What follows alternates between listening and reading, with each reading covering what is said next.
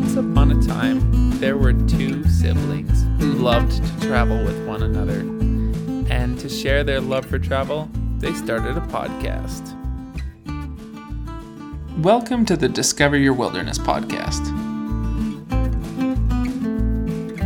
All right, so today we're going to take a step back and kind of tell you a little bit about who we are.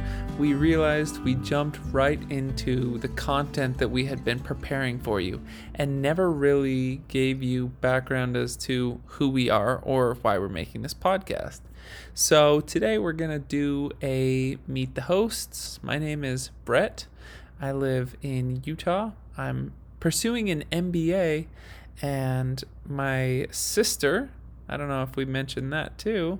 Um, we're siblings. My sister is my co podcast host, Alicia. I have her on the line. She is actually traveling right now, so the sound quality might be somewhat affected. But, Alicia, do you want to tell us a little bit about you?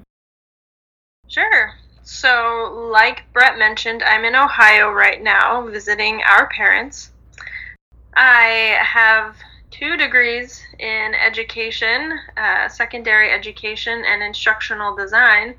But I'm actually working as a project manager right now in publishing. And I love to go on adventures with this brother of mine. And apparently, I like podcasting because this has been a fun little experiment for us. But like Brett mentioned, we realized some of you know us but some of you don't, and our stories might not always make sense if you don't know who we are. So, do some Q and A and kind of talk about our experiences and uh, get to know each other. Yeah, and since I have control over the audio here, I'm gonna start asking you the questions first. Um, so, Alicia, question for you. If you could take a month long vacation, where would you go? Oh, my gut reaction, which I think is usually the best way to go, would probably be Italy, just because I've been there before and I love the area, but I feel like I could really dig into it even more if I had a month to just explore. That's awesome. So I'm going to turn that around on you now. I want to know your one month long vacation. And then I want to ask a question. Okay. I was thinking domestic when I wrote this question. So I love the idea of going to Italy or somewhere that you have an entire month. Part of, if it was a month, I'd like to think of myself somewhat as adventurous, but also somewhat as wanting to cash in on a very Uh, a month is a fairly long amount of time. So I don't necessarily uh-huh. want to try somewhere new and then discover that I don't love it as much and still have another three weeks there. So I was going to say California because you have beautiful mountains, you have beautiful uh, coastline, you have big cities, and you have small towns. So the diversity of California is very attractive to me. But that's if I was thinking domestic. I might go to the Philippines or Southeast Asia if I were going international because I've lived in the Philippines, so I'm comfortable there, and there are a lot of places there that I know I still want to visit.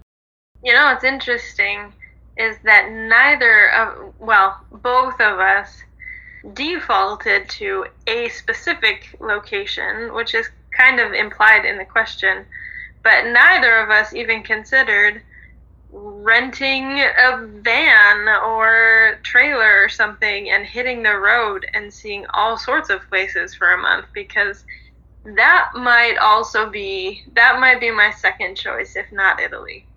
Hmm. Interesting. Yeah.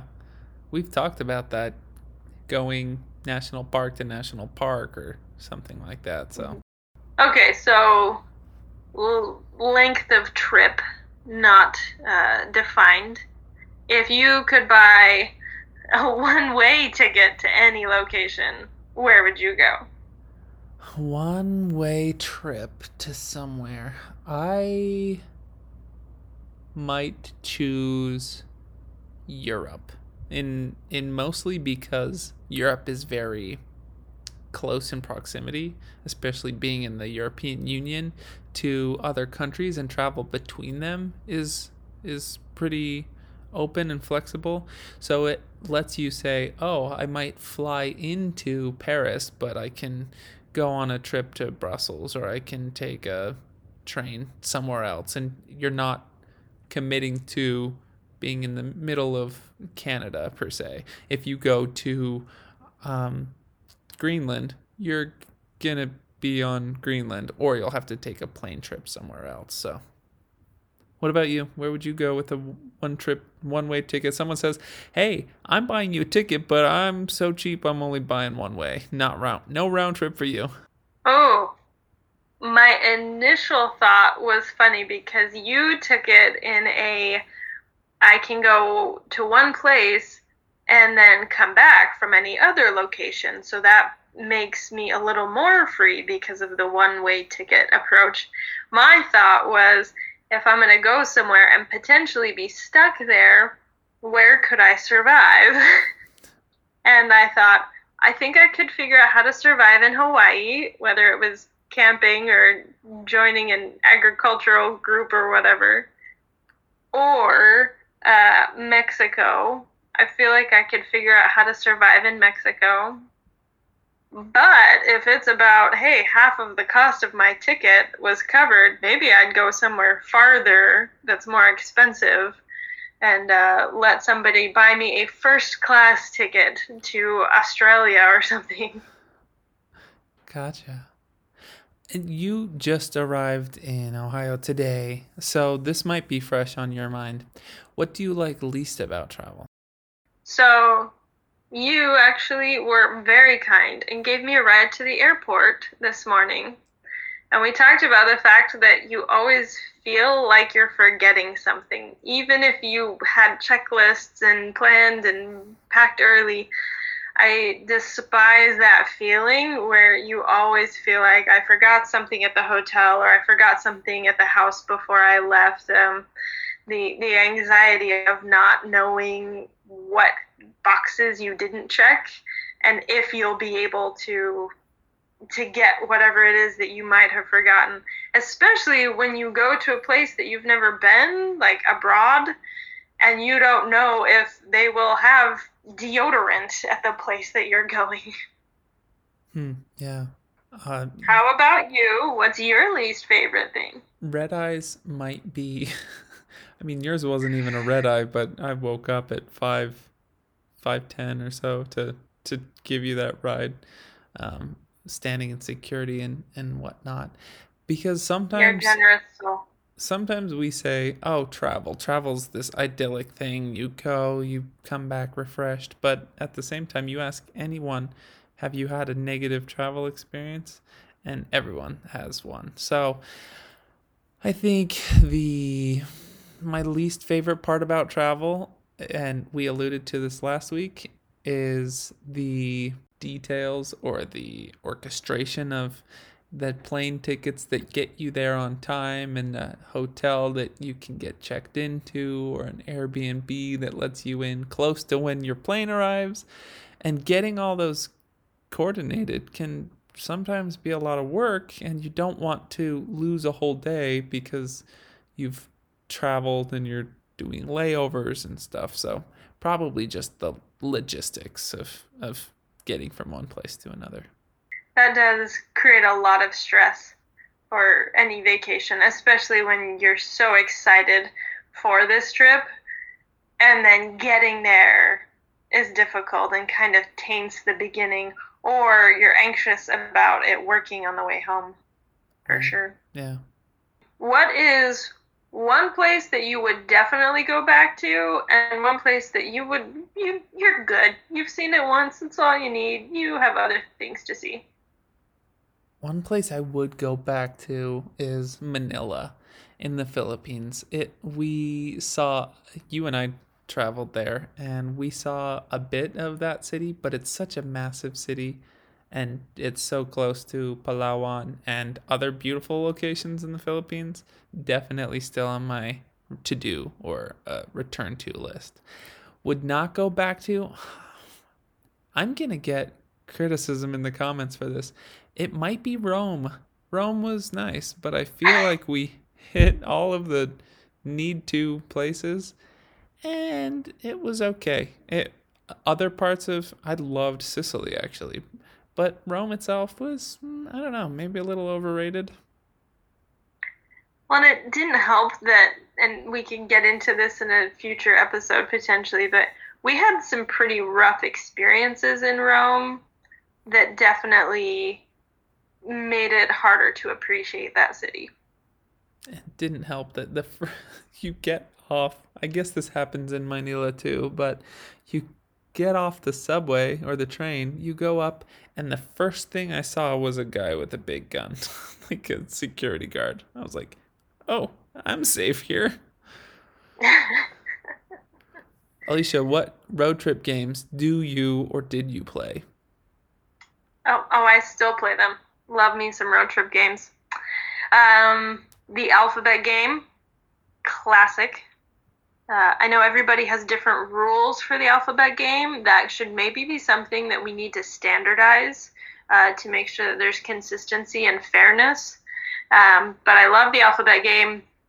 And the game, we don't have a name for it, but like the game where you track, like, oh, there's a hundred head of cattle on my side, so I have a hundred cattle resources, and oh, there's a forest over here, so I have a thousand tree points or whatever, and then you pass McDonald's and you're like, oh, there goes 50 of my cow points. Do we have a name for that game? I don't think so.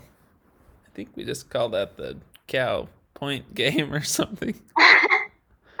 there you go. Very the cow point game. Very I also really enjoy that one, though I don't know who has ever won.